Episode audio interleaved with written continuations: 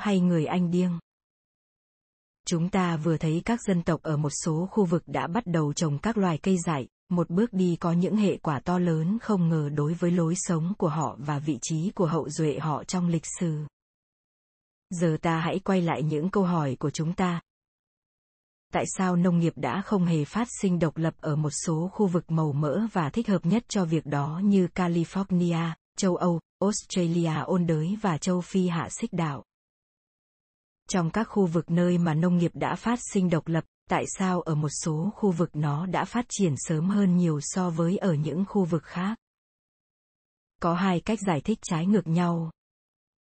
Hoặc vấn đề nằm ở bản thân các dân tộc bản địa, hoặc vấn đề nằm ở các loài cây dại có ở khu vực đó.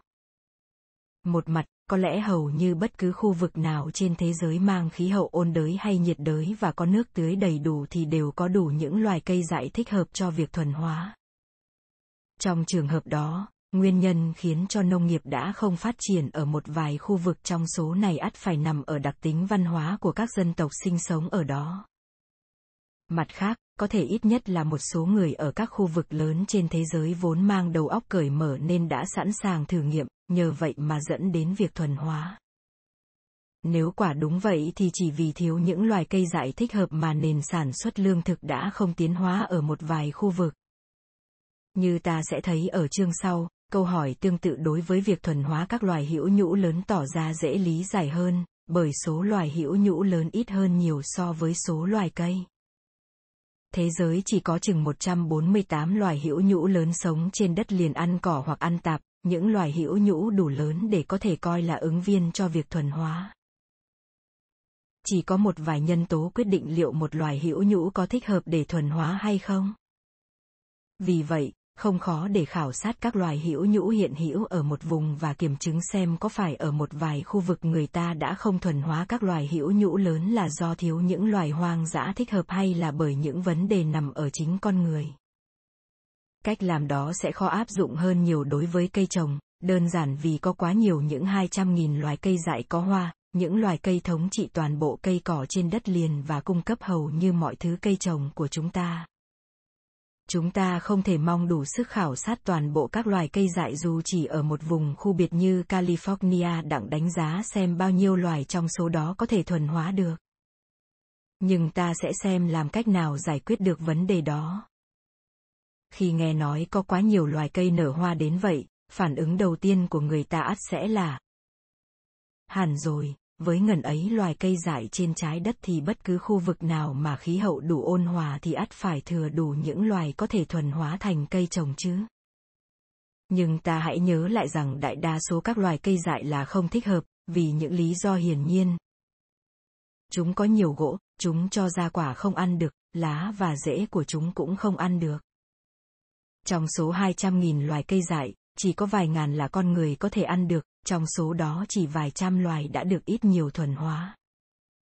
Thậm chí trong số vài trăm loài đó, hầu hết chỉ cung cấp những phần bổ sung nhỏ nhoi vào thực đơn của chúng ta và bản thân chúng hẳn không đủ để hỗ trợ cho việc phát sinh các nền văn minh.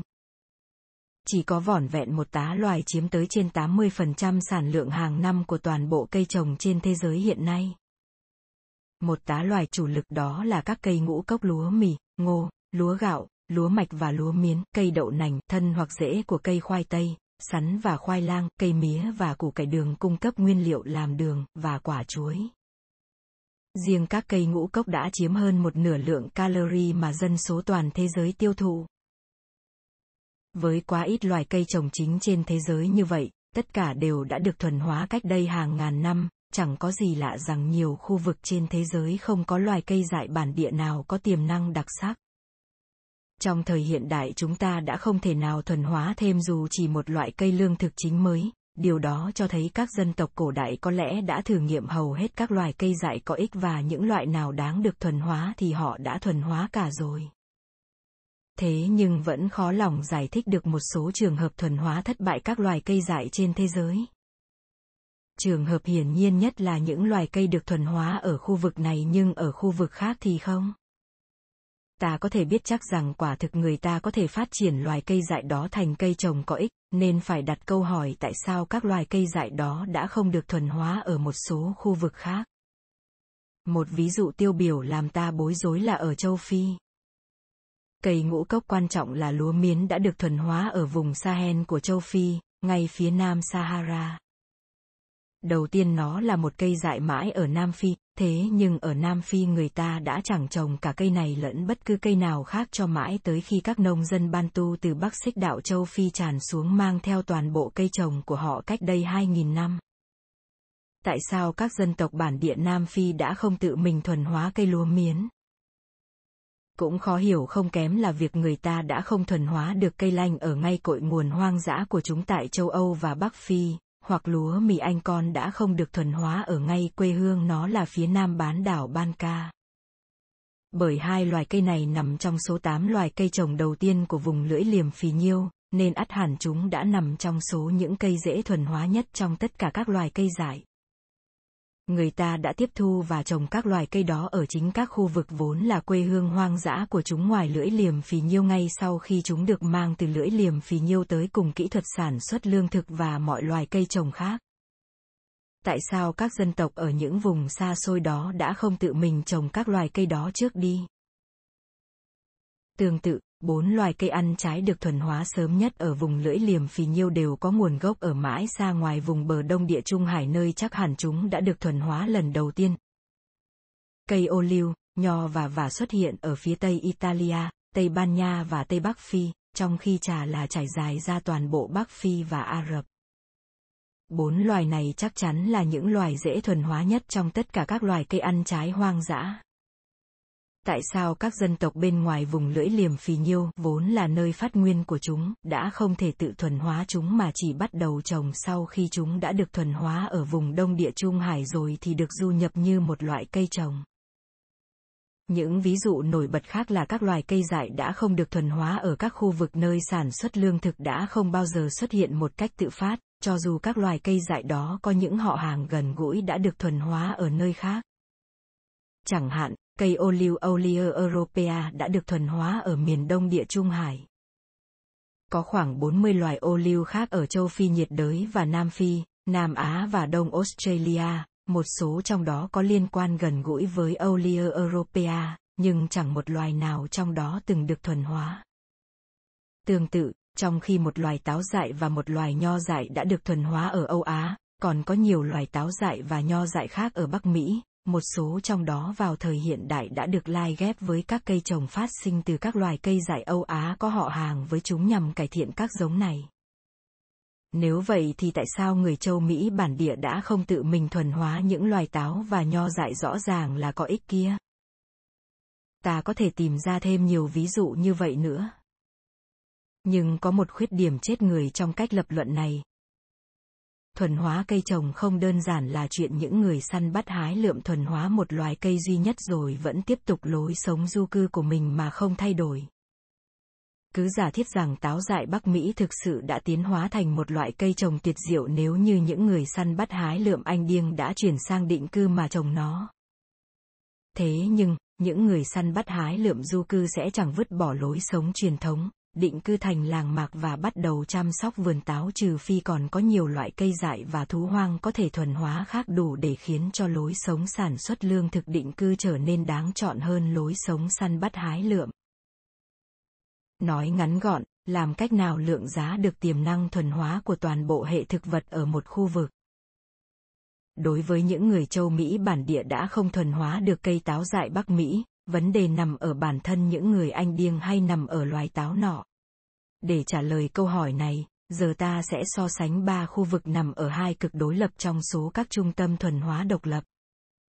Như ta đã thấy, một trong các khu vực này, vùng lưỡi liềm phì nhiêu, có lẽ là trung tâm sản xuất lương thực sớm nhất trên thế giới, là nơi phát nguyên một số loại cây trồng chính và hầu như tất cả các loài vật thuần hóa chính của thế giới ngày nay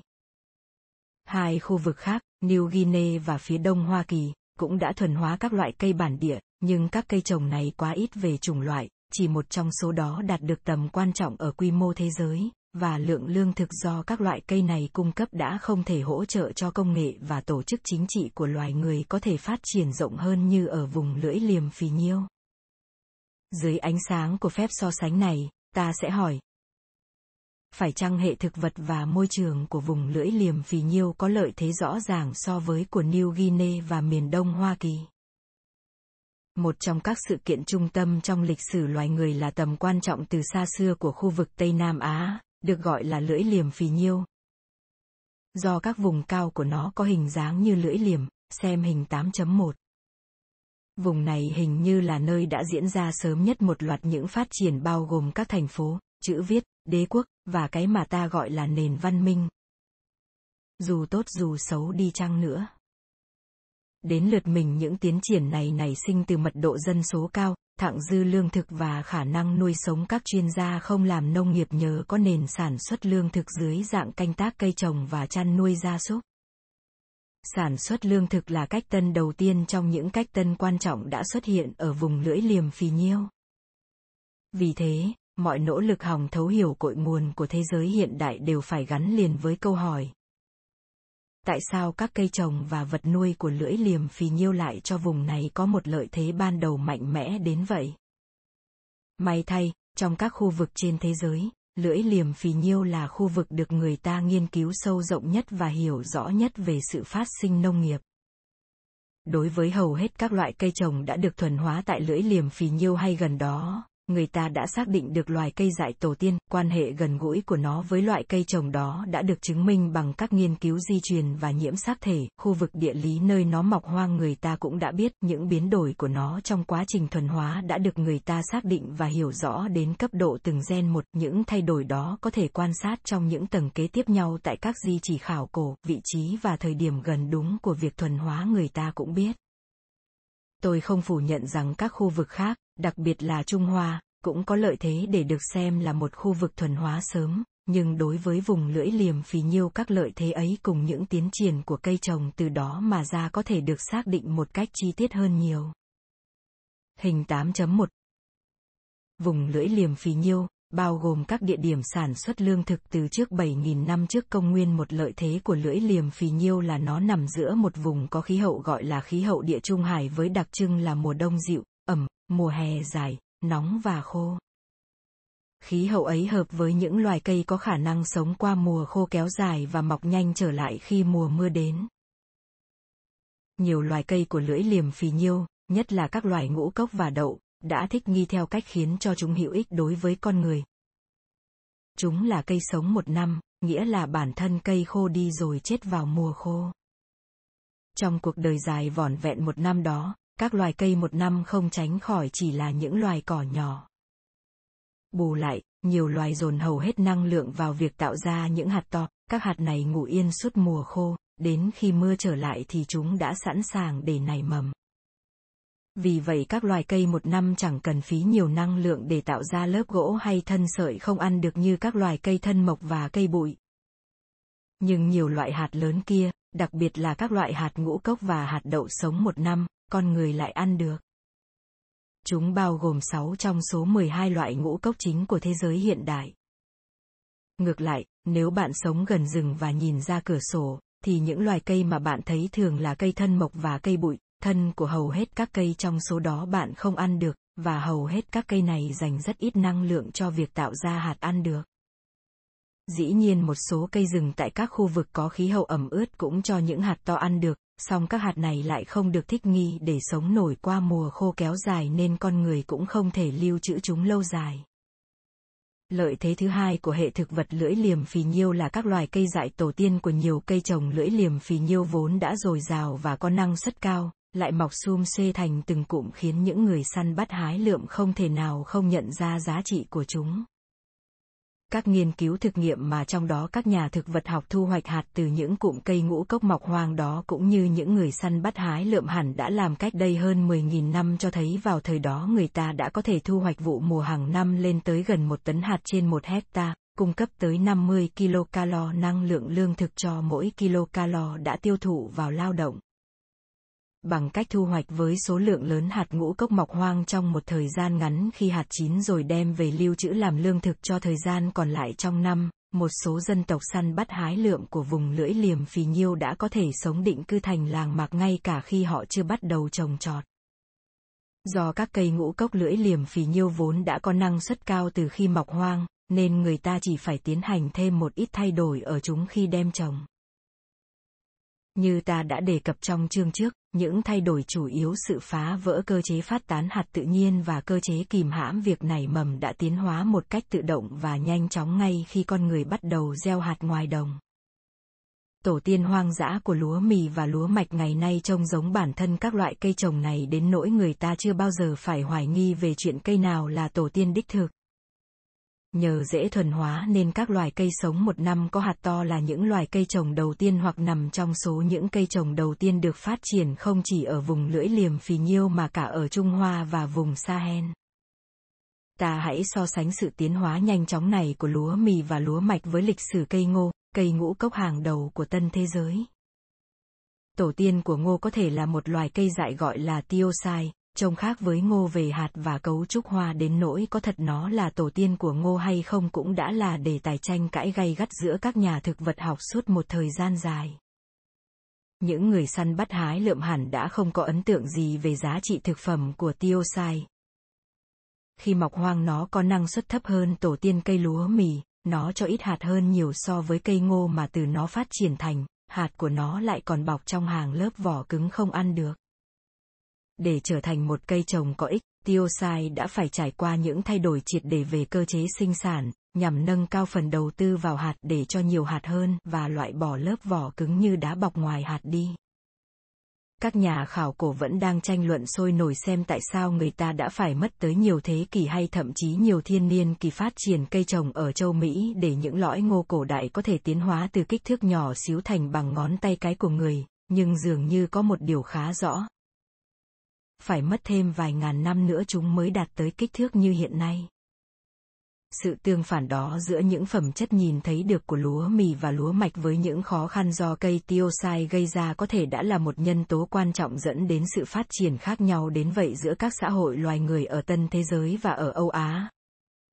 Một lợi thế thứ ba của hệ thực vật vùng lưỡi liềm phì nhiêu là nó bao gồm một bột phận lớn những loài bán lưỡng tính,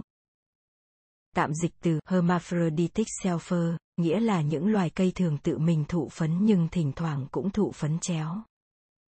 Hãy nhớ lại rằng hầu hết cây dại đều hoặc là những loài lưỡng tính thụ phấn chéo, hoặc bao gồm cá thể đực và cá thể cái và hai cá thể này luôn luôn phải cần đến nhau mới có thể thụ phấn. Những cơ chế sinh sản này đã khiến những nhà nông cổ đại ngán ngẩm bởi vì ngay khi họ xác định được một cây biến dị có thể cho năng suất cao thì con của nó có thể lại giao phối chéo với những cá thể cây khác và đánh mất lợi thế di truyền của mình. Hệ quả là, hầu hết cây trồng đều thuộc số ít những loài cây dại hoặc vốn là cây lưỡng tính tự thụ phấn hoặc sinh sản phi giới tính bằng cách sinh dưỡng. Chẳng hạn bằng rễ, vốn là bản sao di truyền của cây bố mẹ. Như vậy, đa số các cây bán lưỡng tính trong hệ thực vật lưỡi liềm phì nhiêu đã hỗ trợ những nhà nông đầu tiên, bởi điều đó có nghĩa là một tỷ lệ lớn các loài thực vật hoang đã có sẵn cơ chế sinh sản thuận lợi cho con người. Cây bán lưỡng tính cũng thuận lợi cho các nhà nông cổ đại ở chỗ đôi khi chúng lại trở thành thụ phấn chéo, tạo ra những giống mới mà người ta có thể chọn lựa. Sự thụ phấn chéo này xảy ra không chỉ giữa các cá thể cùng loài mà cả giữa các loài có họ hàng với nhau để cho ra những cá thể lai giữa các loài. Một giống lai như vậy trong số các cây bán lưỡng tính của lưỡi liềm phì nhiêu, cây lúa mì, đã trở thành loại cây trồng có giá trị nhất trên thế giới ngày nay. Trong số 8 loại cây trồng quan trọng đầu tiên đã được thuần hóa ở vùng lưỡi liềm phì nhiêu, tất cả là cây bán lưỡng tính. Trong ba loài ngũ cốc bán lưỡng tính trong số đó lúa mì Anh con, lúa mì Emer và lúa mạch các cây lúa mì còn có một lợi thế nữa là hàm lượng protein cao, tới 8 đến 14%. Ngược lại, các cây ngũ cốc quan trọng nhất ở Đông Á và Tân thế giới lần lượt là lúa gạo và ngô có hàm lượng protein thấp hơn, từ đó nảy sinh những vấn đề quan trọng về dinh dưỡng. Đó là một số lợi thế mà hệ thực vật của vùng lưỡi liềm phì nhiêu cung hiến cho các nhà nông đầu tiên, nó bao gồm một tỷ lệ cao bất thường những loài cây dại thích hợp cho thuần hóa. Tuy nhiên, vùng khí hậu địa trung hải của lưỡi liềm phì nhiêu trải rộng về phía tây qua phần lớn Nam Âu và Tây Bắc Phi. Cũng có cả những vùng với khí hậu tương tự như địa trung hải ở những phần khác trên thế giới. California, Chile, Tây Nam Australia và Nam Phi. Hình 8.2 Thế nhưng, những vùng khí hậu địa trung hải khác không những không cạnh tranh nổi với lưỡi liềm phì nhiêu trong việc trở thành nơi phát nguyên đầu tiên của sản xuất lương thực, các vùng đó thậm chí còn chẳng bao giờ sinh ra nổi một nền nông nghiệp bản địa. Cái vùng khí hậu địa trung hải ở miền Tây lục địa Âu Á đó đã có lợi thế đặc biệt nào vậy? Thì ra là vùng ấy, đặc biệt là ở chính khu vực lưỡi liềm phì nhiêu kia, có ít nhất 5 lợi thế so với các vùng có khí hậu địa trung hải khác. Trước hết, phía Tây Âu Á có vùng khí hậu địa trung hải rộng lớn nhất so với mọi vùng khác trên thế giới. Hệ quả là nó có độ đa dạng cao nhất về các loài cây và động vật hoang dã, cao hơn so với các vùng khí hậu địa trung hải tương đối nhỏ như Tây Nam Australia và Chile. Thứ hai, trong số các vùng khí hậu địa trung hải, miền Tây Âu Á có sự biến động khí hậu lớn nhất từ mùa này qua mùa khác, từ năm này qua năm khác. Sự biến động này khiến cho, trong hệ thực vật của vùng, những loài cây sống một năm chiếm tỷ lệ đặc biệt cao. Sự kết hợp giữa hai nhân tố này sự đa dạng loài và tỷ lệ cao các loài cây sống một năm khiến cho vùng khí hậu địa trung hải phía Tây Âu Á là vùng có sự đa dạng cao nhất về các loài cây một năm. Hình 8.2 các vùng khí hậu địa trung hải trên thế giới tầm quan trọng của sự phong phú về thực vật đó đối với con người được minh họa bởi các nghiên cứu của Mark Blamler về sự phân bố các loài cỏ dại. Trong số hàng ngàn loài cỏ dại trên thế giới, Blamler đã phân loại 56 loài có hạt to nhất, tinh hoa của các loài cây trong thiên nhiên. Ấy là các loài cỏ có hạt nặng hơn ít nhất 10 lần so với các loài cỏ trung bình. Xem bảng 8.1 Hầu như tất cả các loài này đều là cây bản địa ở các vùng khí hậu địa trung hải hoặc các môi trường khô giáo theo mùa khác. Hơn nữa, chúng tập trung hầu hết ở vùng lưỡi liềm phì nhiêu hoặc các bộ phận khác của vùng khí hậu địa trung hải ở phía Tây Âu Á, khiến cho các nhà nông sơ khai có thể tha hồ lựa chọn. Khoảng 32 trong số 56 loài cỏ dại có giá trị trên thế giới. Đặc biệt, lúa mạch và lúa mì emer, hai loại cây trồng quan trọng đầu tiên của vùng lưỡi liềm phì nhiêu, đứng thứ ba và thứ 13 về kích thước hạt trong số 56 loài hàng đầu này. Ngược lại, vùng khí hậu địa trung hải ở Chile chỉ đóng góp hai trong số các loài trên, California và Nam Phi mỗi vùng chỉ có một còn Tây Nam Australia thì chẳng có loài nào. Nội một điều đó cũng đã lý giải được khá nhiều điều về tiến trình của lịch sử loài người. Lợi thế thứ ba của vùng khí hậu địa trung hải thuộc lưỡi liềm phì nhiêu là nó có nhiều độ cao và địa hình khác nhau trong một cự ly ngắn. Nhờ có nhiều độ cao khác nhau, từ điểm thấp nhất trên trái đất, biển chết đến các ngọn núi cao 18.000 bộ. Khoảng 5.500 mét gần Tehran nên vùng này cũng có nhiều môi trường khác nhau tương ứng, từ đó có sự đa dạng cao về các loài cây dại có khả năng làm tổ tiên cho cây trồng. Những ngọn núi này nằm gần những vùng đất thấp thoai thoải có sông, những bình nguyên ngập nước và các sa mạc thích hợp cho nông nghiệp tưới tiêu. Ngược lại, các vùng địa trung hải ở Tây Nam Australia và, ở mức độ thấp hơn là Nam Phi và Tây Âu, có sự đa dạng thấp hơn về độ cao, địa hình và môi trường sống. Bảng 8.1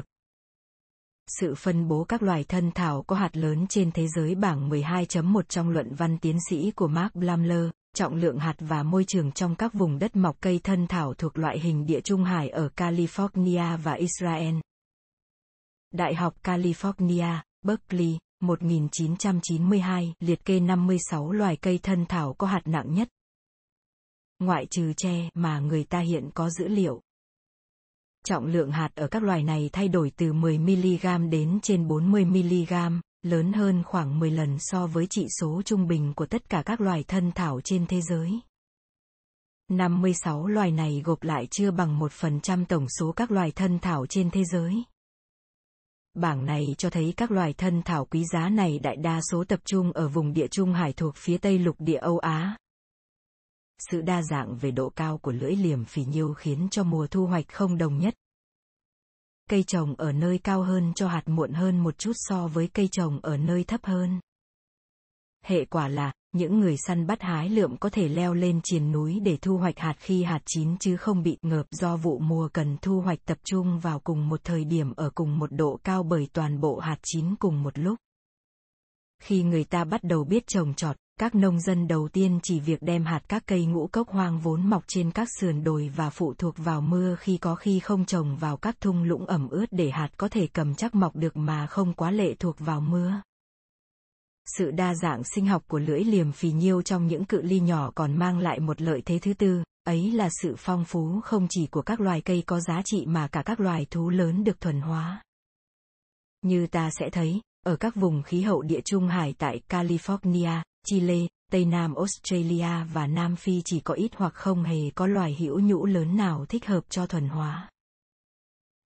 Ngược lại, bốn loài hữu nhũ lớn dê, cừu, lợn và bò đã được thuần hóa từ rất sớm ở vùng lưỡi liềm phì nhiêu, có thể là sớm hơn bất cứ loài vật nào khác trừ chó vốn đã được thuần hóa ở những nơi khác trên thế giới. Các loài này đến nay vẫn là bốn trong số năm loài hữu nhũ được thuần hóa quan trọng nhất của thế giới. Chương 9 Nhưng tổ tiên hoang dã của chúng từng phổ biến nhất ở những vùng khác nhau chút ít của lưỡi liềm phì nhiêu, hệ quả là bốn loài này được thuần hóa ở bốn nơi khác nhau. Cừu có lẽ được thuần hóa ở vùng trung tâm, dê hoặc ở phần phía đông nơi cao độ lớn hơn. Vùng núi Zagros của Iran hoặc phần tây nam. Vùng Levant, lợn ở phần bắc trăng, còn bò thì ở phần phía tây kể cả Anatolia. Tuy nhiên, mặc dù những khu vực nơi có nhiều bốn loài hoang dã này là khác nhau như vậy, nhưng cả bốn đều sống khá gần nhau đủ để có thể được truyền từ phần này của lưỡi liềm phì nhiêu sang phần nọ sau khi chúng được thuần hóa, hệ quả là toàn bộ lưỡi liềm phì nhiêu rốt cuộc đều có cả bốn loài. Nền nông nghiệp được khởi đầu ở lưỡi liềm phì nhiêu từ việc thuần hóa từ sớm tám loài cây trồng được mệnh danh là cây trồng sáng lập, bởi chúng đã sáng lập nền nông nghiệp trong khu vực này và có thể cả trên toàn thế giới. Tám loài sáng lập này là các cây ngũ cốc gồm lúa mì Emer, lúa mì Anh con và lúa mạch. Các loài họ đậu gồm đậu lăng, đậu Hà Lan, đậu chickpea và đậu tằm, và cây cho sợi là cây lanh. Trong tám loài này, chỉ hai loài là cây lanh và lúa mạch có mọc trong tự nhiên ở nhiều khu vực ngoài lưỡi liềm phì nhiêu và Anatolia. Hai trong các loài sáng lập này có phạm vi mọc rất hạn chế trong tự nhiên, như Chickpea chỉ mọc ở Tây Nam Thổ Nhĩ Kỳ còn lúa mì Emer chỉ bó hẹp ở chính vùng lưỡi liềm phì nhiêu. Như vậy, nông nghiệp có thể phát sinh ở lưỡi liềm phì nhiêu từ việc thuần hóa các loài cây dại có sẵn trong khu vực chứ không phải đợi đến khi du nhập các loại cây trồng xuất thân từ những loài cây dại ở nơi khác. Ngược lại, hai trong số các loài sáng lập này không thể được thuần hóa ở bất cứ nơi nào khác trên thế giới ngoại trừ lưỡi liềm phì nhiêu bởi ngay trong tự nhiên chúng cũng chẳng mọc ở nơi nào khác. Nhờ có sẵn các loài cây dại và thú hoang thích hợp, các dân tộc cổ xưa của vùng lưỡi liềm phì nhiêu đã có thể nhanh chóng có được một hành trang sinh học mạnh mẽ và cân đối để có thể tiến hành sản xuất lương thực thâm canh. Tập hợp này bao gồm ba loài ngũ cốc làm nguồn chính cung cấp carbon hydrate, 4 loài đậu chứa 20 đến 25% protein và 4 loài gia súc làm nguồn cung cấp protein chính, ngoài ra còn có hàm lượng protein dồi dào của lúa mì, và cây lanh làm nguồn cung cấp sợi và dầu. Được gọi là dầu hạt lanh, hạt lanh chứa khoảng 40% dầu. Rốt cuộc, hàng ngàn năm sau khi con người bắt đầu thuần hóa thú vật và tiến hành sản xuất lương thực, các loài vật cũng bắt đầu được sử dụng để lấy sữa, len, làm vật kéo cày và vận chuyển. Như vậy, các cây trồng và vật nuôi của các nông dân đầu tiên ở vùng lưỡi liềm phì nhiêu đã đáp ứng được các nhu cầu kinh tế cơ bản của con người. Carbon hydrate, protein, chất béo, quần áo, sức kéo và vận chuyển. Lợi thế cuối cùng để sản xuất lương thực ra đời sớm ở lưỡi liềm phì nhiêu, ấy là tại vùng này sản xuất lương thực ít phải cạnh tranh hơn với lối sống săn bắt hái lượm so với ở một số vùng khác kể cả phía tây địa Trung Hải. Tây Nam Á ít có sông lớn và chỉ có một bờ biển ngắn nên tài nguyên biển tương đối nghèo nàn. Dưới dạng cá và sỏ ốc sông và ven biển.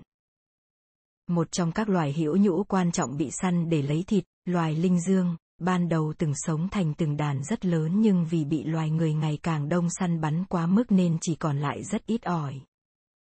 Vì vậy lối sống sản xuất lương thực đã nhanh chóng trở nên ưu việt so với lối sống săn bắt hái lượm. Các làng mạc định cư dựa trên ngũ cốc đã hiện diện từ trước khi nền sản xuất lương thực phát sinh, khiến những người săn bắt hái lượm đó cũng chuyển sang trồng trọt và chăn nuôi. Ở lưỡi liềm phì nhiêu, việc chuyển tiếp từ săn bắt hái lượm sang sản xuất lương thực diễn ra tương đối nhanh. Đến mãi 9.000 năm trước công nguyên người ta vẫn chưa có loại cây trồng hay vật nuôi nào mà vẫn lệ thuộc hoàn toàn vào lương thực hoang dã, nhưng đến 6.000 năm trước công nguyên một số xã hội ở đây đã hầu như hoàn toàn lệ thuộc vào cây trồng và vật nuôi. Tình hình ở Trung Mỹ tương phản mạnh mẽ với lưỡi liềm phì nhiêu. Khu vực này chỉ cung cấp hai loài vật có thể thuần hóa. Gà Tây và chó, thịt hai loài này có hàm lượng dinh dưỡng thấp hơn nhiều so với bò, cừu, dê và lợn, còn ngô, loài cây cho hạt chính của Trung Mỹ, thì như tôi đã nói, khó thuần hóa và hẳn cũng phát triển chậm. Hệ quả là việc thuần hóa hẳn chỉ bắt đầu ở Trung Mỹ không sớm hơn khoảng 3.500 năm trước công nguyên, Niên đại này vẫn chưa có gì chắc chắn, những phát triển đầu tiên đó đã được tiến hành bởi những người vốn vẫn đang là dân săn bắt hái lượm du cư, và mãi đến khoảng 1.500 trước công nguyên làng mạc định cư mới xuất hiện ở vùng này. Trong phần bàn đến các lợi thế của lưỡi liềm phì nhiêu để sản xuất lương thực có thể sớm phát sinh, ta chưa nhắc đến những lợi thế mà người ta cho rằng nằm ở bản thân các dân tộc lưỡi liềm phì nhiêu. Sự thực là, tôi không biết có ai lại nghiêm túc đề xuất ý tưởng rằng những dân tộc sống ở khu vực này có những đặc tính sinh học khác biệt và chính các đặc tính này đã góp phần vào việc họ có hành trang sản xuất lương thự hùng hậu đến thế. Thay vì vậy, chúng ta đã thấy rằng những đặc tính khác biệt của khí hậu, môi trường, cây dại và thú hoang dã ở lưỡi liềm phì nhiêu chính là lời giải thích đầy thuyết phục cho điều đó nền sản xuất lương thực phát sinh độc lập ở New Guinea và miền đông Hoa Kỳ kém tiềm năng hơn rất nhiều. Chỉ có một ít loài cây trồng và vật nuôi kém giá trị, vậy thì có phải nguyên nhân nằm ở bản thân các dân tộc sống tại các vùng đó không? Tuy nhiên, trước khi quay lại các khu vực đó, ta cần phải xét hai câu hỏi liên quan này sinh đối với bất cứ khu vực nào trên thế giới nơi sản xuất lương thực đã không bao giờ phát triển hoặc nếu có thì cũng với một hành trang yếu kém hơn nhiều.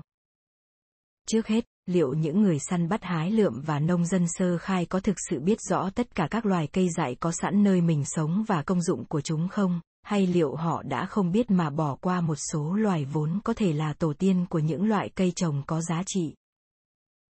Thứ hai, nếu họ biết rõ các loài cây dại và thú hoang bản địa, liệu họ có tận dụng cái tri thức đó để thuần hóa những loài hữu ích nhất sẵn có không, hay những nhân tố văn hóa đã khiến họ không làm vậy? Về vấn đề thứ nhất, có cả một ngành khoa học gọi là sinh dân tộc học. Ethnobiology chuyên nghiên cứu tri thức của các dân tộc về các loài cây dại và thú hoang trong môi trường của mình. Các nghiên cứu này đặc biệt tập trung vào một số ít các dân tộc vẫn còn theo lối sống săn bắt hái lượm trên thế giới, cũng như các dân tộc tuy làm nông nhưng vẫn còn phụ thuộc nặng nề vào lương thực hoang dã và các sản phẩm tự nhiên. Nhìn chung, các nghiên cứu này thường chỉ ra rằng những người này là những cuốn bách khoa từ điển sống về lịch sử tự nhiên, họ có từ riêng.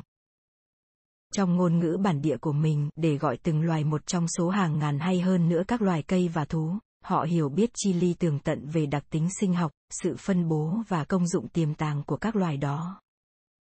Do các dân tộc ngày càng lệ thuộc vào cây trồng và vật nuôi thuần hóa, nên cái tri thức truyền thống này dần dần mất đi giá trị và bị mai một, cho đến khi người ta biến thành một kẻ hiện đại chỉ biết mua hàng siêu thị mà ngay chuyện cây lúa dại khác cây đậu dại thế nào cũng không phân biệt nổi.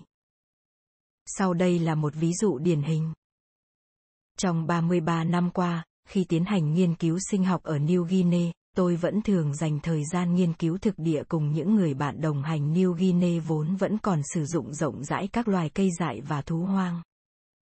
Một hôm nọ, khi tôi cùng các bạn đồng hành thuộc bộ lạc Fore đang bị đói trong rừng rậm bởi một bộ lạc khác đang phong tỏa đường trở về căn cứ tiếp tế của chúng tôi, một người Fore trở về trại mang theo một ba lô nick đầy nấm mà anh ta đã tìm được rồi bắt tay nướng nấm. Rốt cuộc cũng được ăn tối. Nhưng khi đó tôi lại đâm lo ngay ngáy. Nhỡ ra nấm độc thì sao? Tôi kiên nhẫn giải thích với các bạn đồng hành người Fore của tôi, rằng tôi đã đọc trong sách rằng có một số loài nấm độc, rằng tôi nghe nói thậm chí cả một nhà siêu tập nấm người Mỹ đã chết vì rất khó phân biệt nấm lành với nấm độc, và rằng mặc dù chúng ta đang đói thì cũng không đáng liều mạng như vậy.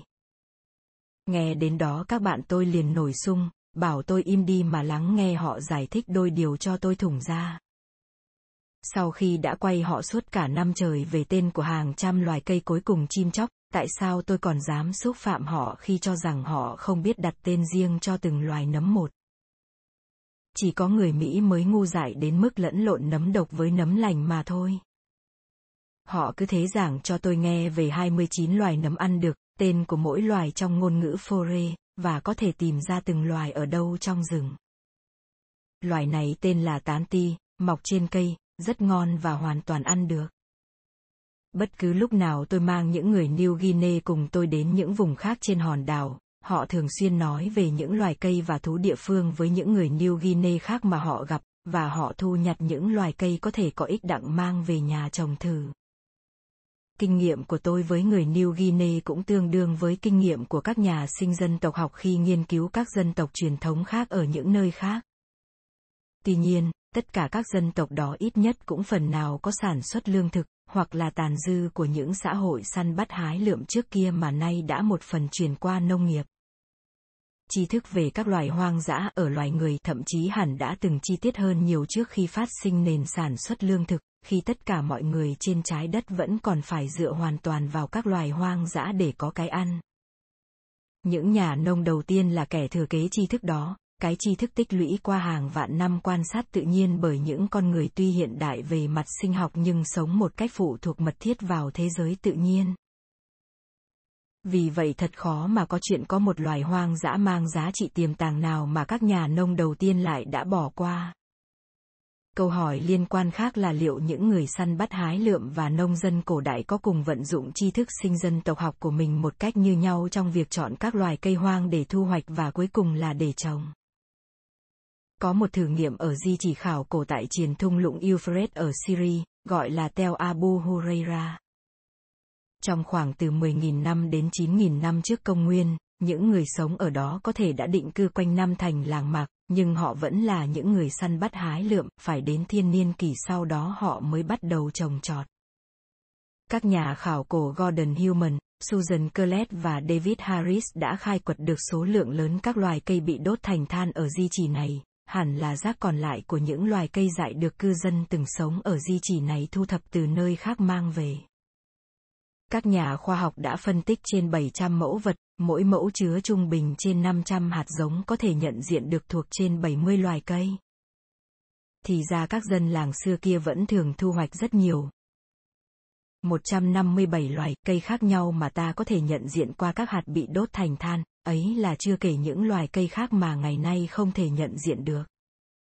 Có phải những dân làng ngây thơ đó đã mang bất cứ loài cây có hạt nào tìm được về nhà, tự đầu độc mình bằng hầu hết các loài trong số đó và chỉ một ít loài trong số đó là ăn được.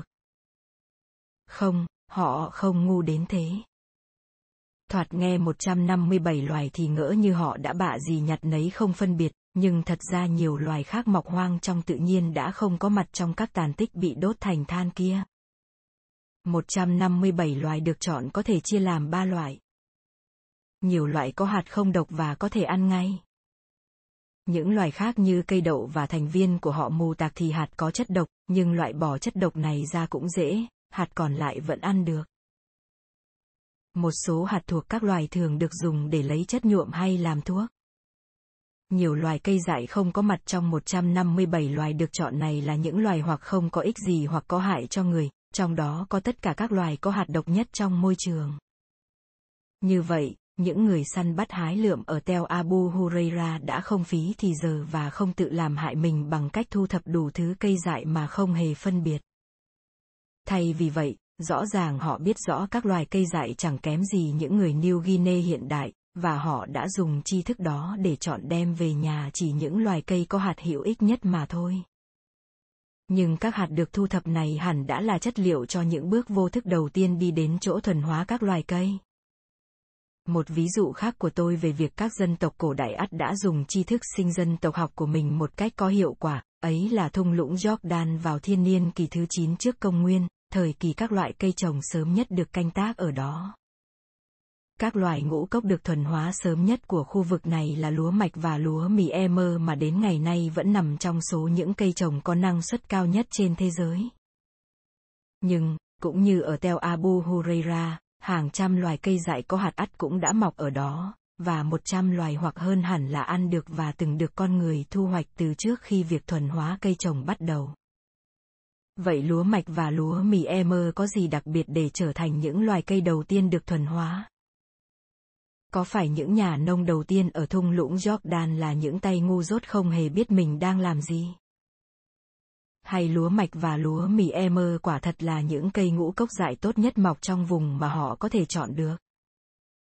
Hai nhà khoa học Israel, Ofer Biosef và Mordechai Kislev, đã giải quyết vấn đề này bằng cách khảo sát những loài cỏ dại vẫn còn mọc hoang ở thung lũng đó ngày nay. Bỏ qua một bên các loài có hạt quá nhỏ hoặc không ăn được, họ chọn ra 23 loài cỏ dại có hạt lớn nhất và ăn được nhất. Chẳng có gì lạ rằng lúa mạch và lúa mì Emer có tên trong danh sách 23 loài đó. Nhưng bảo rằng 21 loài còn lại hẳn cũng có ích như vậy thì không đúng. Trong 23 loài, lúa mạch và lúa mì Emer tỏ ra là tốt nhất theo nhiều tiêu chí. Lúa mì Emer có hạt to nhất, lúa mạch có hạt to nhì. Ngoài hoang dã, lúa mạch là một trong bốn loài mọc dồi dào nhất trong 23 loài, lúa mì Emer thì có độ dồi dào trung bình. Lúa mạch có thêm lợi thế nữa là hệ di truyền và hình thái của nó cho phép nhanh chóng phát triển những biến đổi có ích cho con người ở cơ chế phát tán hạt và cơ chế ngăn chặn nảy mầm mà ta đã bàn ở chương trước. Bù lại, lúa mì Emer lại có những phẩm chất khác. Loài này có thể thu hoạch hữu hiệu hơn lúa mạch, nó lại chẳng giống loài ngũ cốc nào khác ở chỗ hạt không dính vào vỏ. Còn về 21 loài kia, nhược điểm của chúng là hạt nhỏ, trong nhiều trường hợp là ít ỏi hơn, trong một số trường hợp do chúng là cây nhiều năm chứ không phải cây một năm, hậu quả là nếu được thuần hóa chúng sẽ biến đổi rất chậm. Vậy là, những nhà nông đầu tiên ở thung lũng Jordan đã chọn chính hai loài tốt nhất trong số 23 loài cỏ dại có sẵn trong vùng. Dĩ nhiên, các thay đổi tiến hóa, do được trồng ở cơ chế phát tán hạt và ngăn chặn nảy mầm hẳn là những hệ quả không thể tiên liệu được của những gì các nhà nông đầu tiên đó đã làm. Nhưng việc họ ngay từ đầu đã chọn thu hoạch lúa mạch và lúa mì Emer chứ không phải loài ngũ cốc nào khác mang về nhà trồng cho thấy rằng hẳn là họ làm vậy một cách có ý thức, dựa trên những tiêu chí dễ dàng nhận thấy là kích thước hạt, ăn được và năng suất cao. Ví dụ này về thung lũng Jordan, giống như ví dụ về Tel Abu Huraira, cho thấy các nhà nông đầu tiên đã dùng tri thức chi tiết về các loài bản địa sao cho có lợi cho mình. Biết rõ các loài cây bản địa hơn hầu hết các nhà thực vật học chuyên nghiệp hiện đại, chắc hẳn họ hầu như đã chẳng hề bỏ sót không trồng bất cứ loài cây dại có ích nào tương đối thích hợp cho việc thuần hóa. Giờ ta có thể khảo sát xem các nông dân bản địa, ở hai phần của thế giới, New Guinea và miền Đông Hoa Kỳ, vốn đã có những hệ thống sản xuất lương thực này sinh tự phát nhưng rõ ràng còn khiếm khuyết so với hệ tương tự của lưỡi liềm phì nhiêu, đã làm gì khi có các loại cây trồng năng sản hơn du nhập từ nơi khác đến. Nếu những loại cây trồng đó không được họ tiếp thu vì những lý do văn hóa hay lý do gì khác, chúng ta vẫn sẽ còn đó một tồn nghi lớn. Mặc cho tất cả những lập luận của chúng ta từ trước đến giờ, ta vẫn cứ phải đặt nghi vấn rằng hệ thực vật hoang dã bản địa vẫn có một loại cây dại lẽ ra có thể là tổ tiên cho một cây trồng có giá trị, nhưng các nông dân bản địa đã không khai thác được nó vì những nhân tố văn hóa tương tự. Hai ví dụ này cũng sẽ minh họa chi tiết một sự kiện trọng yếu trong lịch sử. Rằng những loại cây từ những phần khác nhau trên thế giới không hẳn là đều năng sản như nhau. New Guinea, hòn đảo lớn nhất thế giới sau Greenland, nằm ngay ở phía bắc Australia và gần xích đạo. Bởi vị trí ở vùng nhiệt đới và sự đa dạng cao về địa hình và môi trường sống, New Guinea phong phú cả các loài cây cỏ lẫn động vật, tuy không phong phú bằng các khu vực nhiệt đới ở lục địa bởi đây là một hòn đảo. Người ta đã sinh sống ở New Guinea ít nhất là 40.000 năm nay, lâu hơn nhiều so với ở châu Mỹ và cũng lâu hơn chút ít so với những người hiện đại theo nghĩa giải phẫu học từng sống ở Tây Âu. Như vậy người New Guinea đã có khối cơ hội để hiểu biết tường tận hệ thực vật và động vật ở nơi mình sống. Liệu họ có cảm thấy cần áp dụng tri thức đó vào việc phát triển nền sản xuất lương thực hay không? Tôi đã nhắc rằng để người ta tiếp thu sản xuất lương thực, trước hết phải diễn ra sự cạnh tranh giữa lối sống sản xuất lương thực với lối sống săn bắt hái lượm.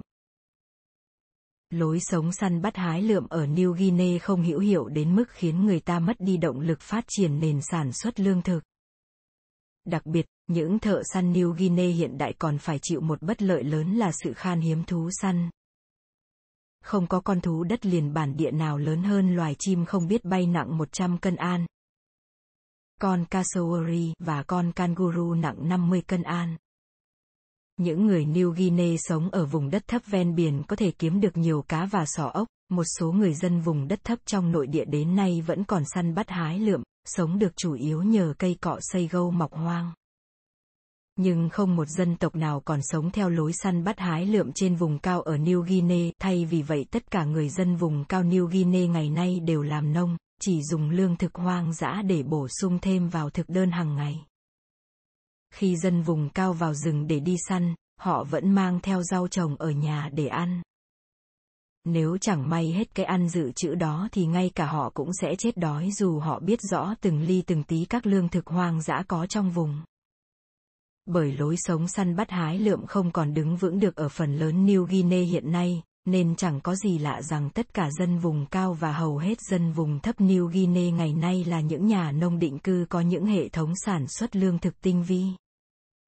Những khu đất rộng trước kia là rừng trên vùng cao đã được các nông dân New Guinea truyền thống chuyển thành những hệ thống đồng ruộng có hàng rào, được tưới tiêu, thâm canh hầu nuôi sống những cộng đồng dân cư đông đúc. Bằng chứng khảo cổ cho thấy nguồn gốc của nền nông nghiệp New Guinea là rất cổ, niên đại khoảng 7.000 năm trước công nguyên. Vào các niên đại sớm đó, toàn bộ đất liền quanh New Guinea hãy còn do những người săn bắt hái lượm sinh sống, cho nên nền nông nghiệp cổ này ắt đã được phát triển một cách độc lập ở New Guinea. Tuy người ta chưa phục hồi được di tích chắc chắn về cây trồng ở các cánh đồng cổ đại đó, nhưng ắt hẳn các loài cây đó bao gồm cũng một số loại cây trồng vẫn được trồng ở New Guinea vào thời điểm người châu Âu đến chiếm làm thuộc địa và ngày nay ta biết là đã được thuần hóa tại New Guinea từ các loài cây hoang bản địa. Đứng hàng đầu trong số các cây trồng được thuần hóa tại New Guinea là loại cây trồng hàng đầu thế giới ngày nay, cây mía, mà sản lượng hàng năm hiện nay gần như tương đương sản lượng của cây trồng thứ hai. Lúa mì và thứ ba. Ngô cộng lại. Những cây trồng khác rõ ràng có nguồn gốc New Guinea là một nhóm cây chuối gọi là chuối Australimusa, cây phỉ Cernarium indicum và cây khoai sọ đầm lầy khổng lồ cũng như nhiều loại thân, dễ cỏ ăn được và rau xanh. Cây bánh mì và khoai lang cũng như khoai sọ. Thường cũng có thể đã được thuần hóa ở New Guinea, mặc dù kết luận này chưa chắc chắn vì các loài cây dại tổ tiên của chúng không chỉ mọc ở New Guinea mà phân bố từ New Guinea đến Đông Nam Á. Hiện ta thiếu bằng chứng khả dĩ giải đáp câu hỏi liệu chúng có được thuần hóa ở Đông Nam Á như người ta vẫn nghĩ không, hay chúng cũng được thuần hóa một cách độc lập ở New Guinea, thậm chí chỉ ở New Guinea mà thôi. Tuy nhiên, hóa ra rằng vùng sinh vật của New Guinea cũng có ba hạn chế nghiêm trọng. Thứ nhất, không một loài ngũ cốc nào đã được thuần hóa ở New Guinea, trong khi một số loài ngũ cốc vô cùng trọng yếu đã được thuần hóa ở lưỡi liềm phì nhiêu, vùng Sahel và Trung Hoa. New Guinea, bằng việc chỉ tập trung vào các cây cho rễ và thân, lại đầy tới mức cực đoan một xu hướng thường gặp nơi các hệ thống nông nghiệp ở các vùng nhiệt đới ẩm khác. Vùng Amazon, Tây Phi nhiệt đới và Đông Nam Á, nơi mà nông dân cũng nặng về các loại cây trồng cho rễ nhưng đồng thời cũng cố trồng được ít nhất hai loại ngũ cốc. Lúa gạo châu Á và một cây ngũ cốc có hạt khổng lồ ở châu Á gọi là nước mắt của gió. Một lý do khả dĩ khiến tại sao New Guinea không trồng ngũ cốc là sự thiếu hụt thấy rõ các loài cây hoang khả dĩ làm vật liệu. Trong số 56 loài cây dại thân thảo có hạt lớn nhất trên thế giới, không một loài nào mọc ở New Guinea cả. Thứ hai, hệ động vật ở New Guinea không có loài thú lớn nào có thể thuần hóa được. Những loài gia súc duy nhất ở New Guinea, lợn và chó, đến từ Đông Nam Á qua ngả Indonesia trong vòng mấy ngàn năm trở lại đây. Hệ quả là, trong khi dân vùng thấp ở New Guinea lấy protein từ cá mà họ bắt được, thì dân vùng cao New Guinea lại thiếu protein trầm trọng bởi các cây trồng cung cấp hầu hết calorie cho họ.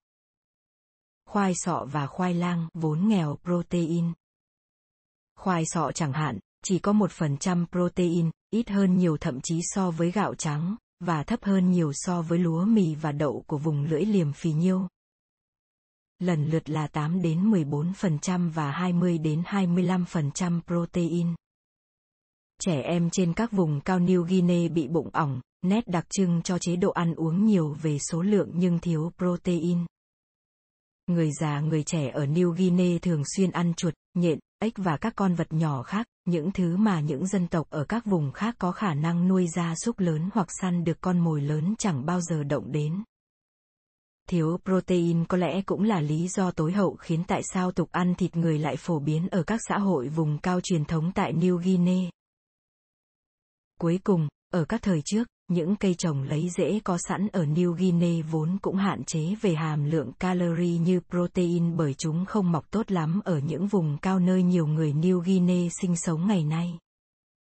Tuy nhiên, nhiều thế kỷ trước đây, cây khoai lang, một cây trồng lấy rễ có nguồn gốc tận Nam Mỹ, đã đến New Guinea có lẽ theo ngả Philippines nơi người Tây Ban Nha đã mang nó đến.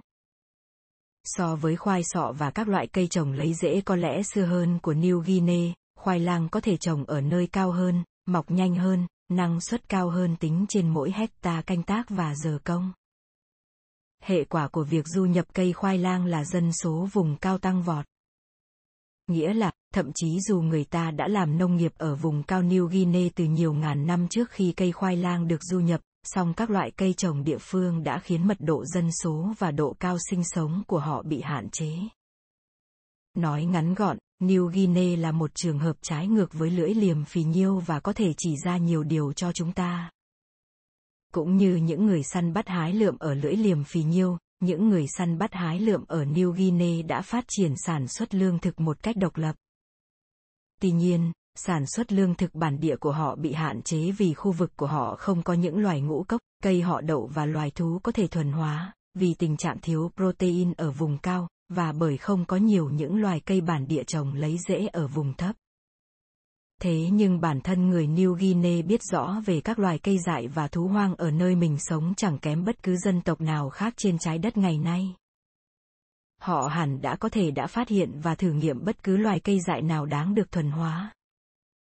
Họ hoàn toàn có khả năng nhận biết đâu là những giống cây hữu ích có thể bổ sung vào danh mục cây trồng của mình, như ta đã thấy qua việc họ hồ hởi tiếp thu cây khoai lang khi nó được du nhập từ nơi khác đến. Cũng một bài học đó vẫn đúng ở New Guinea tận ngày nay, bởi vì những bộ lạc nào có lợi thế tiếp xúc với các cây trồng và vật nuôi mới được du nhập. Hoặc do những nhân tố văn hóa mà sẵn sàng tiếp thu chúng thì đang phát triển, trong khi những bộ lạc nào không có lợi thế đó hay sự sẵn sàng tiếp thu đó thì mai một. Như vậy, sự hạn chế của nền sản xuất lương thực bản địa tại New Guinea chẳng có gì liên quan tới bản thân các dân tộc New Guinea, mà hoàn toàn là do vùng sinh vật và môi trường của New Guinea. Một ví dụ khác về việc nền nông nghiệp bản địa có thể bị hạn chế bởi bản thân hệ thực vật bản địa, ấy là vùng phía Tây Hoa Kỳ. Cũng như New Guinea, vùng này thuận lợi để người ta có thể thuần hóa một cách độc lập các loài cây dại bản địa. Tuy nhiên, về những phát triển đầu tiên của sản xuất lương thực tại miền Đông Hoa Kỳ, chúng ta biết rõ hơn nhiều so với ở New Guinea. Người ta đã xác định được các giống cây mà những nông dân đầu tiên ở khu vực này đã trồng, niên đại và trình tự thuần hóa các loài cây này người ta cũng đã biết. Từ lâu trước khi các loại cây trồng bắt đầu từ nơi khác đến, người châu Mỹ bản địa đã định cư ở các thung lũng sông tại miền Tây Hoa Kỳ và phát triển nền sản xuất lương thực thâm canh dựa trên các loài cây bản địa. Từ đó họ có khả năng tận dụng các loài cây dại hứa hẹn nhất. Họ đã thực sự canh tác những loại cây nào, và hành trang cây trồng bản địa của họ rốt cuộc là thế nào nếu so sánh với hành trang của vùng lưỡi liềm phì nhiêu gồm những loại cây trồng sáng lập. Hóa ra các loại cây trồng sáng lập của miền Đông Hoa Kỳ là bốn loại cây trồng được thuần hóa vào khoảng 2.500 đến 1.500 năm trước công nguyên, muộn hơn hẳn 6.000 năm sau khi lúa mì và lúa mạch được thuần hóa ở vùng lưỡi liềm phì nhiêu. Một loài bí bản địa cho quả nhỏ cũng như hạt ăn được. Ba loài sáng lập khác được trồng chỉ vì cho hạt ăn được. Hướng dương, một loài cây có họ hàng với hoa cúc gọi là samwit, và một cây có họ xa với rau bina gọi là goosefoot. Nhưng bốn loại cây trồng cho hạt và một cây cho quả thì còn xa mới là đủ để có một hành trang sản xuất lương thực toàn diện. Trong suốt 2.000 năm, bốn loại cây trồng sáng lập đó chỉ cung cấp một phần bổ sung nhỏ nhoi vào khẩu phần ăn của con người bên cạnh lương thực hoang dã đặc biệt là các loài thú hữu nhũ và chim nước lớn, cá, sò ốc và quả hạch. Nghề nông vẫn không cung cấp một phần quan trọng cho thực đơn của họ cho mãi tới giai đoạn 500 đến 200 trước công nguyên, sau khi ba loài cây cho hạt khác. no tuyết, mây grass và lúa mạch nhỏ được đưa vào trồng. Một nhà dinh dưỡng hiện đại hẳn sẽ hoan nghênh bảy loài cây trồng đó của miền Đông Hoa Kỳ. Tất cả đều có hàm lượng protein cao 17 đến 32% so với 8 đến 14% của lúa mì, 9% của ngô, và thậm chí còn thấp hơn đối với lúa mạch và gạo trắng. Hai loài trong số đó, hướng dương và samuit, còn chứa nhiều dầu. 45 đến 47%. Đặc biệt, samuit hẳn có thể là loài cây trong mơ của nhà dinh dưỡng, với hàm lượng protein lên tới 32% và dầu 45%. Thế tại sao đến ngày nay chúng ta không còn ăn những thứ lương thực trong mơ ấy nữa? Than ôi, tuy về giá trị dinh dưỡng thì chúng có ưu thế vượt trội là vậy, song hầu hết các loài cây trồng miền Đông Hoa Kỳ đó lại có những bất lợi nghiêm trọng ở những khía cạnh khác. Goose food, no tuyết, lúa mạch nhỏ và mây grass đều có hạt nhỏ xíu, khối lượng chỉ bằng một phần mười so với hạt lúa mì và lúa mạch. Còn tệ hơn thế, Samwit là một loài chuyên thụ phấn bằng gió có họ hàng với cỏ ambrosi. Raquit, loài cây vốn khét tiếng là nguyên nhân gây ra bệnh sốt mùa hè 32. Cũng như cỏ ambrosi, hạt phấn của samuit có thể gây bệnh sốt mùa hè nếu cây mọc thành những cụm lớn sum xuê. Nếu điều ấy chưa đủ làm bạn nguội đi nhiệt huyết muốn trở thành nhà nông chuyên trồng cây samuit thì hãy coi chừng. Nó có mùi rất gắt mà một số người không chịu nổi, khi thu hoạch và xử lý nó thì lại còn có thể bị kích thích ra. Các cây trồng Mexico rốt cuộc cũng bắt đầu đến được miền Đông Hoa Kỳ theo những con đường mậu dịch sau năm 1. Ngô đến miền này vào khoảng năm 200, nhưng trong suốt nhiều thế kỷ vai trò của nó vẫn rất thư yếu. Cuối cùng, khoảng năm 900 xuất hiện một giống ngô khác thích hợp với mùa hè ngắn của Bắc Mỹ, đến khi đậu được du nhập vào khoảng năm 1100 thì đã hình thành đầy đủ bộ ba cây trồng Mexico gồm ngô, đậu và bí. Nghề nông ở miền Đông Hoa Kỳ bắt đầu được thâm canh mạnh, và những tu trưởng quốc đông dân bắt đầu phát triển dọc theo sông Mississippi và các phụ lưu của nó. Ở một số khu vực, các loài cây trồng bản địa có từ trước vẫn tiếp tục tồn tại bên cạnh bộ ba cây trồng Mexico năng sản hơn nhiều, nhưng ở các khu vực khác thì chúng bị bộ ba này chiếm chỗ hoàn toàn. Không một người châu Âu nào từng thấy Samuit mọc trong vườn tược của người Anh điên bởi đến khi người châu Âu bắt đầu chiếm châu Mỹ làm thuộc địa vào năm 1492 thì nó đã biến mất với tư cách cây trồng. Trong tất cả các loài cây trồng cổ đại đặc sản của miền Đông Hoa Kỳ, chỉ có hai loài. Hướng dương và bí miền Đông là cạnh tranh nổi với các cây trồng được thuần hóa ở nơi khác và vẫn được trồng đến ngày nay. Những quả bí sồ và bí mùa hè, Summer Squash đều ra đời từ những quả bí châu Mỹ đã được thuần hóa từ hàng ngàn năm trước. Như vậy, cũng như trường hợp New Guinea, trường hợp miền Đông Hoa Kỳ có thể nói cho ta nhiều điều. Cứ theo suy diễn thì vùng này ắt phải là một vùng thích hợp để có thể có một nền nông nghiệp bản địa năng suất cao. Vùng này có đất đai màu mỡ, lượng mưa vừa phải đều đặn và khí hậu thích hợp giúp duy trì một nền nông nghiệp trù phú như ngày nay. Hệ thực vật vùng này rất phong phú các loài, trong đó có những loài cây dại có quả hạch. Cây sồi và cây mại châu. Người châu Mỹ bản địa đã phát triển được một nền nông nghiệp dựa trên các cây trồng bản địa, nhờ vậy đã có thể sinh sống thành làng, thậm chí còn phát triển được một nền văn hóa phồn thịnh. Văn hóa Hopuo từng tập trung ở khu vực ngày nay là Ohio vào khoảng 200 năm trước công nguyên đến năm 400. Vì vậy suốt nhiều ngàn năm họ đã có khả năng khai thác những loài cây dại hữu ích nhất làm cây trồng tiềm năng dù các loài đó là gì đi nữa. Tuy nhiên, thời kỳ hưng thịnh Hopuo chỉ nổi lên gần 9.000 năm sau khi các làng mạc đã xuất hiện ở vùng lưỡi liềm phì nhiêu. Lại nữa, Mãi đến sau năm 900 thì sự hình thành bộ ba cây trồng Mexico mới kích thích một sự bùng nổ dân số. Cái gọi là thời hưng thịnh Mississippi vốn đã làm phát sinh những đô thị lớn nhất và xã hội phức tạp nhất mà người châu Mỹ bản địa phía Bắc Mexico từng đạt tới.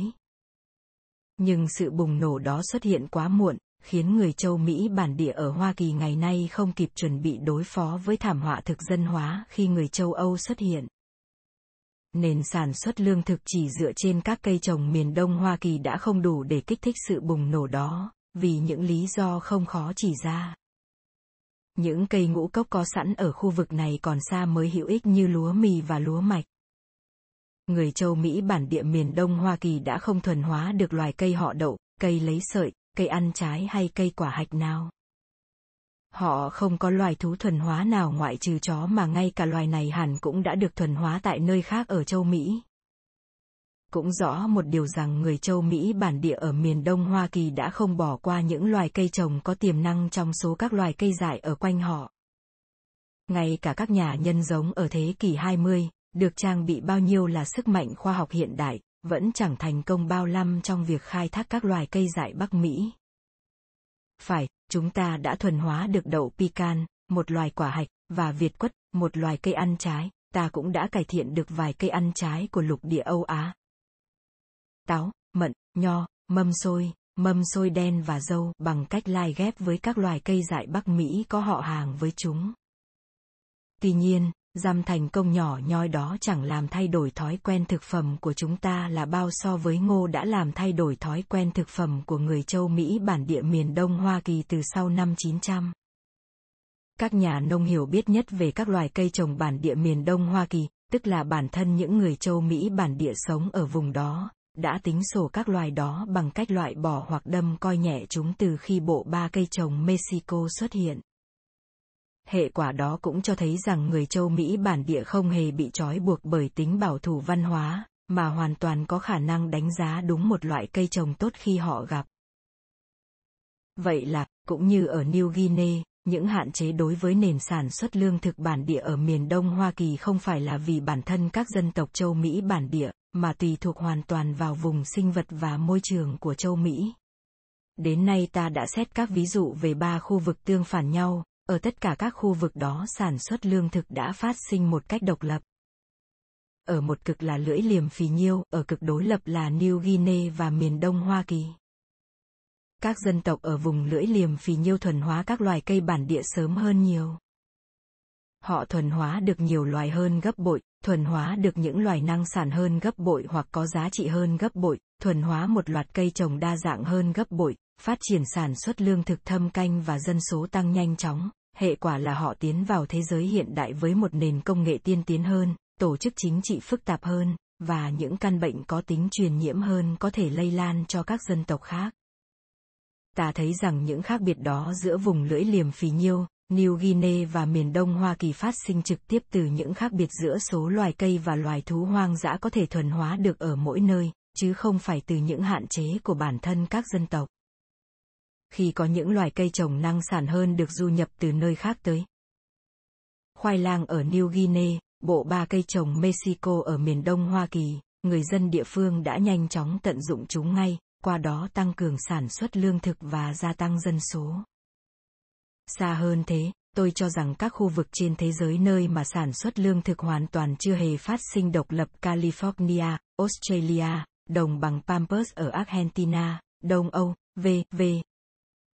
hẳn còn có ít loài cây và thú có thể thuần hóa hơn cả New Guinea và miền Đông Hoa Kỳ, những nơi mà chỉ ít cũng đã phát sinh một nền sản xuất lương thực dù hạn chế.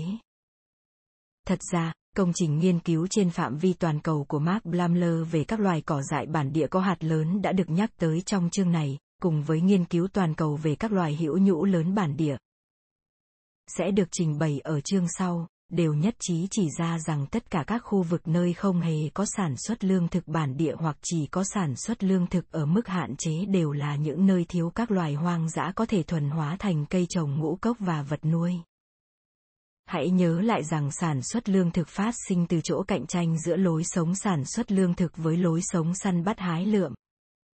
Vì vậy, người ta có thể tự hỏi liệu có phải tất cả các trường hợp sản xuất lương thực phát sinh muộn hoặc không hề phát sinh hẳn đều là do nguồn lương thực hoang dã có thể săn bắt và hái lượm ở các vùng đó là cực kỳ phong phú, chứ không phải vì ở đó có lắm loài thích hợp để thuần hóa.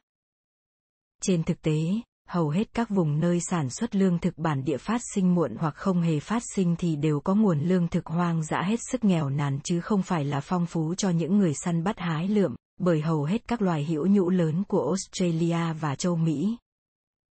Nhưng không phải của lục địa Âu Á và châu Phi đã bị tuyệt chủng vào cuối thời kỳ băng hà. Ở các khu vực đó, lối sống sản xuất lương thực hẳn đã ít phải cạnh tranh với lối sống săn bắt hái lượm hơn là ở vùng lưỡi liềm phì nhiêu. Vì vậy, chúng ta không thể quy việc các vùng đó không có nền sản xuất lương thực hoặc chỉ có ở mức hạn chế là do ở đó rồi rào thực phẩm săn bắt hái lượm. Để tránh hiểu sai những kết luận trên, chúng ta nên kết thúc chương này bằng những lời cảnh báo đối với hai quan điểm cường điệu, một quan điểm cho rằng người ta luôn luôn sẵn sàng đón nhận các loài cây trồng và vật nuôi tốt hơn. Quan điểm thứ hai cho rằng tùy theo một khu vực có sẵn những loài cây dại và thú hoang nào mà sản xuất lương thực ở khu vực đó có bị hạn chế hay không. Cả hai quan điểm đó đều không hoàn toàn đúng. Chúng ta đã đề cập nhiều ví dụ về việc người dân địa phương đón nhận những cây trồng năng sản hơn vốn đã được thuần hóa ở nơi khác. Kết luận chung của chúng ta là các dân tộc vốn dĩ có khả năng nhận biết những loài cây nào có ích, đã vậy thì ắt họ phải nhận biết được còn giỏi hơn thế những loài cây bản địa nào thích hợp để thuần hóa nếu như có các loài cây ấy ở địa bàn sinh sống của họ, và họ không bị ngăn cản làm vậy bởi tính bảo thủ văn hóa hoặc những điều cấm kỵ. Nhưng ta cần phải thêm một cụm từ hạn định quan trọng vào câu này. Về lâu dài và ở những khu vực rộng lớn, Bất cứ ai hiểu biết về các xã hội loài người đều có thể kể ra vô số thí dụ về các xã hội từng khước từ những loài cây trồng, gia súc và những cách tân khác dù chúng có năng suất cao đi nữa. Lẽ tự nhiên, tôi không tán thành ý kiến rõ ràng là sai lầm rằng xã hội nào cũng sẽ mau mắn chộp lấy bất kỳ sự cách tân nào khả dĩ có ích cho nó. Sự thật là, ở mức độ toàn bộ các châu lục và các khu vực rộng lớn nơi có hàng trăm xã hội cạnh tranh với nhau, một số xã hội sẽ cởi mở hơn với cách tân một số xã hội khác thì bảo thủ hơn. Những xã hội nào chịu tiếp nhận các cây trồng vật nuôi hay công nghệ mới thì có thể sẽ nhờ đó mà tự nuôi mình tốt hơn sinh sôi nảy nở chiếm chỗ chinh phục hoặc tiêu diệt những xã hội khước từ đổi mới. Đó là một hiện tượng quan trọng và các biểu hiện của nó không chỉ bó hẹp ở việc tiếp thu những cây trồng mới mà còn xa hơn nhiều, ta sẽ quay lại vấn đề này ở chương 13. Cảnh báo thứ hai của tôi liên quan đến quan điểm rằng sự phát sinh sản xuất lương thực có thể bị hạn chế bởi số loài hoang dã có sẵn trong từng khu vực. Tôi không nói rằng sản xuất lương thực sẽ không bao giờ có thể phát sinh, dù trong bao lâu đi nữa, ở tất cả các khu vực nào mà sản xuất lương thực quả thật đã không phát sinh độc lập cho đến thời hiện đại. Những người châu Âu ngày nay, khi nhận thấy người châu Úc bản địa bước vào thế giới hiện đại như những người săn bắt hái lượm thời đồ đá, vẫn cho rằng nếu không có thế giới hiện đại thì người châu Úc bản địa sẽ đời đời kiếp kiếp như thế mãi. Để thấy rõ ý tưởng này sai lầm đến đâu, hãy hình dung một vị khách từ hành tinh khác đáp xuống trái đất vào năm 3000 trước công nguyên. Nhà thám hiểm không gian sẽ quan sát thấy không hề có sản xuất lương thực ở miền Đông Hoa Kỳ, bởi sản xuất lương thực mãi đến khoảng 2.500 năm trước công nguyên mới bắt đầu phát sinh ở đó. Giá như vị khách vũ trụ từ năm 3000 trước công nguyên rút ra kết luận rằng vì thiếu các loài cây dại và thú hoang thích hợp để thuần hóa ở miền Đông Hoa Kỳ nên sản xuất lương thực sẽ mãi mãi không bao giờ xuất hiện ở vùng đó được, thì các sự kiện ở thiên niên kỷ sau đó sẽ chứng minh rằng vị khách đó sai ngay cả một vị khách đến thăm vùng lưỡi liềm phì nhiêu vào năm 9.500 trước công nguyên chứ không phải 8.500 trước công nguyên cũng sẽ lầm tưởng rằng lưỡi liềm phì nhiêu sẽ vĩnh viễn không thích hợp cho sản xuất lương thực. Như vậy có nghĩa, luận điểm của tôi không phải là California, Australia, Tây Âu và tất cả các khu vực khác sở dĩ không có nền sản xuất lương thực bản địa là do thiếu những loài có thể thuần hóa và ở đó sẽ mãi mãi chỉ những người săn bắt hái lượm mới sinh sống được nếu như không có những loài thuần hóa từ nơi khác được du nhập vào hoặc không có những dân tộc phương xa di cư tới. Thay vì vậy, tôi lưu ý rằng các khu vực trên thế giới khác xa nhau ở chủng loại các loài có thể thuần hóa được, rằng, tương ứng với điều đó, các khu vực cũng khác nhau ở niên đại phát sinh sản xuất lương thực, và sản xuất lương thực ở một số vùng trù phú đã không phát sinh độc lập cho mãi tới thời hiện đại. Australia, vốn được coi là châu lục lạc hậu nhất, minh họa rõ điểm này. Ở đông nam Australia, phần có nhiều sông và thích hợp nhất cho sản xuất lương thực, các xã hội châu Úc bản địa hình như đã tiến hóa theo một quỹ đạo mà cuối cùng sẽ dẫn đến nền sản xuất lương thực bản địa. Họ đã xây dựng những làng mạc mùa đông. Họ đã bắt đầu xử lý môi trường một cách sâu sắc nhằm sản xuất cá bằng cách bện bẫy cá, lưới đánh cá, thậm chí xây cả những con kênh dài.